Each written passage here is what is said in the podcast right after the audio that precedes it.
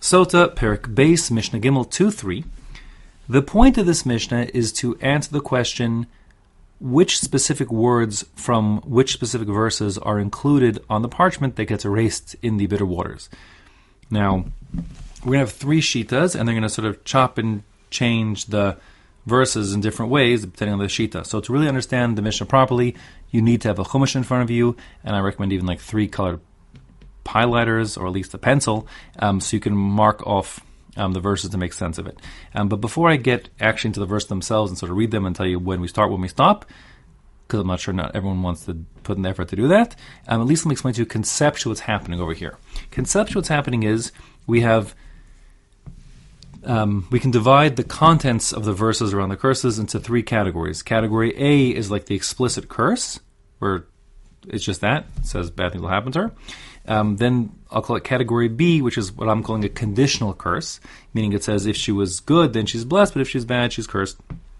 Um, and then there's a third, which I'll call category C, which are basically the instructions. That means the tzavaos, the actual instructions, write these words down and tell her what to do and make her swear. Um, and also the kabbalos that she has to agree and say amen to, to the curses. Now, so those A, B, and C, explicit curses, conditional curses, and instructions, um, which of them needs to be included is a three machlokas between the Tanakama, who's Reb Meir, Rabbi Yossi, and Rabbi Huda. Okay? So, um, basically, to sort of sum it up here, Reb Meir, Tanakama holds you just include the explicit and conditional curses, A and B, but not the instructions. Rabbi Yossi holds you have all of it included, A, B, and C, so no breaks in the middle. And Rabbi Huda says, no, it's just A, just the explicit curse without any conditional curses and no instructions. Okay, so three is there. Um, the halacha is like the Tanakama for what it's worth, so you have just categories A and B. Now, the basis of their machlokus is how to learn out um, the verse that is that follows um, the curses, where it says um, "Es sa'ela," these curses. And because S is arguably an additional word that doesn't need to be there, and ha'alos, the hey, the def- definite article hey, for both ha'alos and ha'ela is arguably also not necessarily not necessary to be included because it could just say alos ela, these curses, not ha'alos and ha'ela necessarily.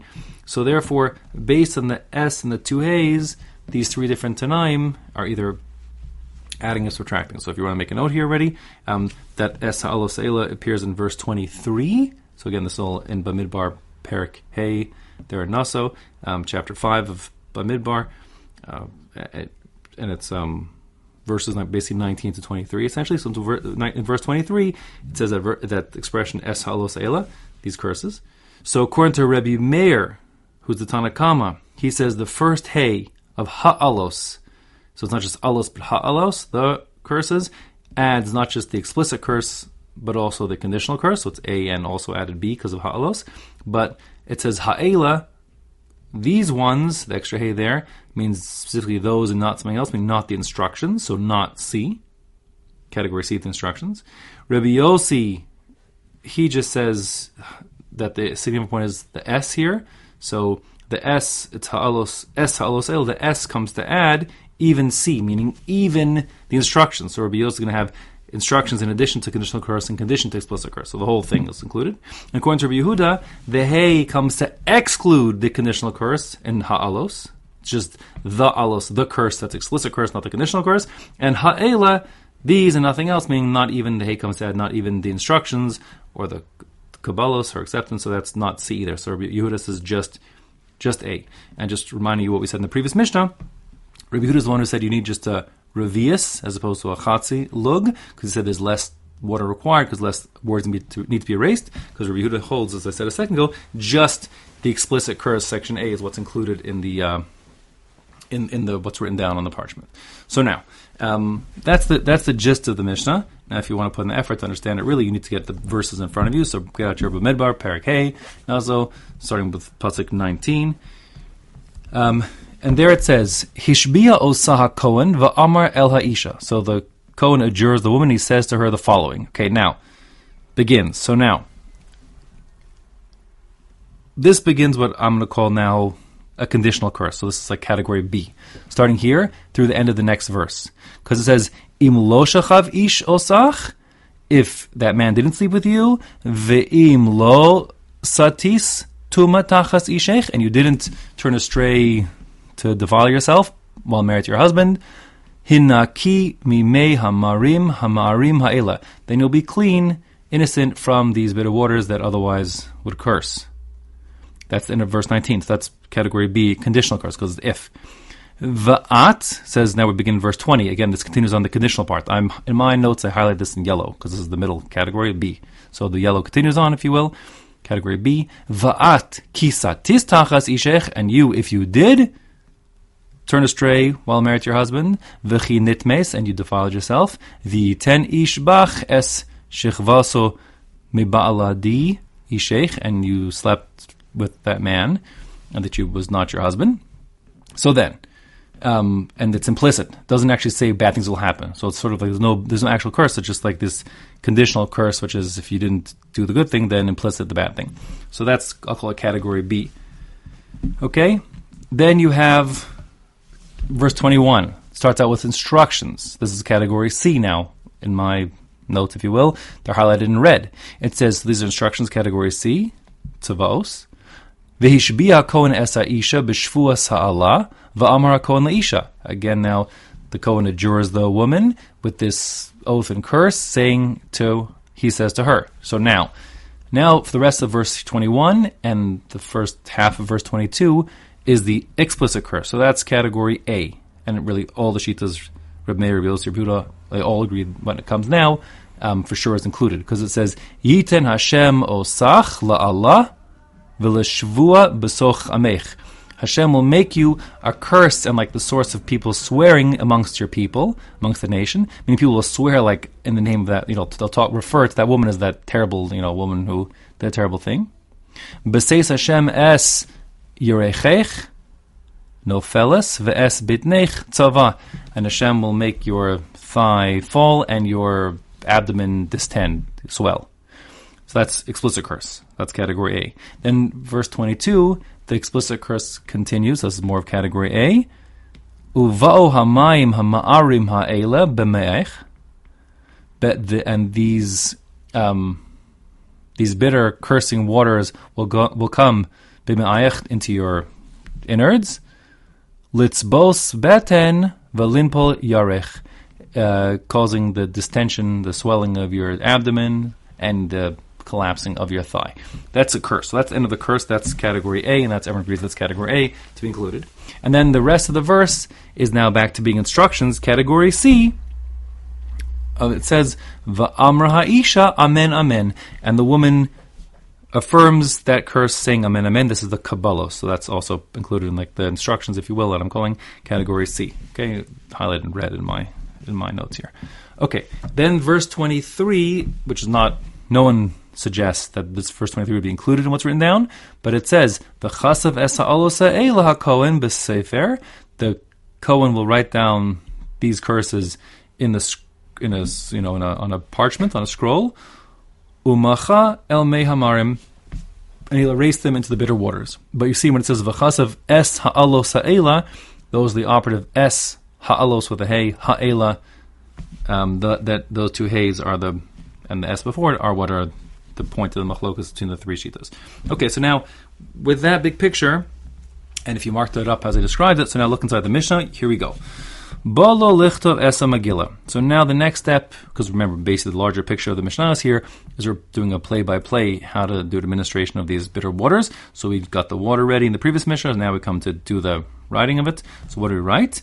Me'eze makam kosev. Ask the Mishnah, where does the Kohen start writing down the curses on the parchment.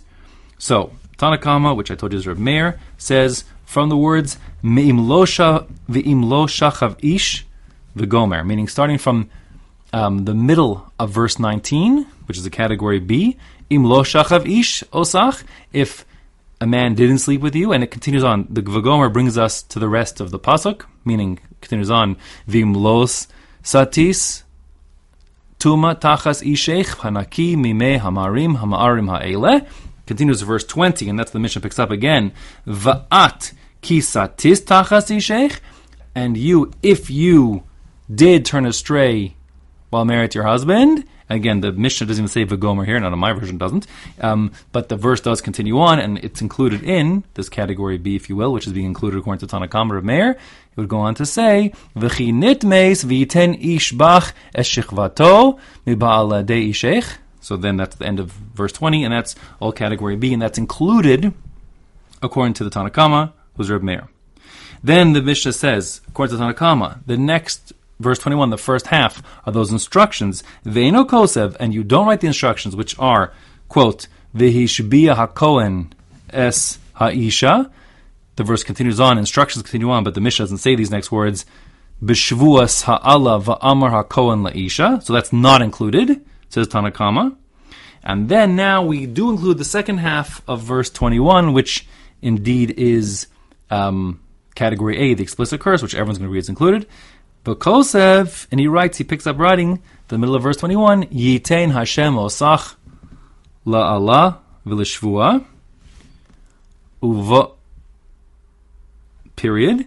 Now that's where the Mishnah ends, but the verse actually continues on, just doesn't mention going, but it would continue on to say, Besoch amech, beseis Hashem, es yirechech, nofeles v'es bidnech tzava. Now, verse 22 begins, and that's where the Mishnah continues on.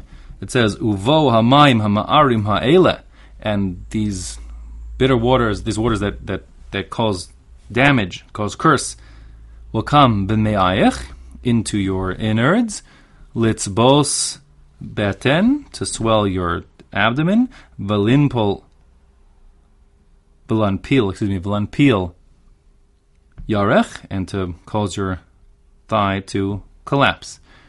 Now that's we're halfway through verse 22, if you will, at Das Nachta.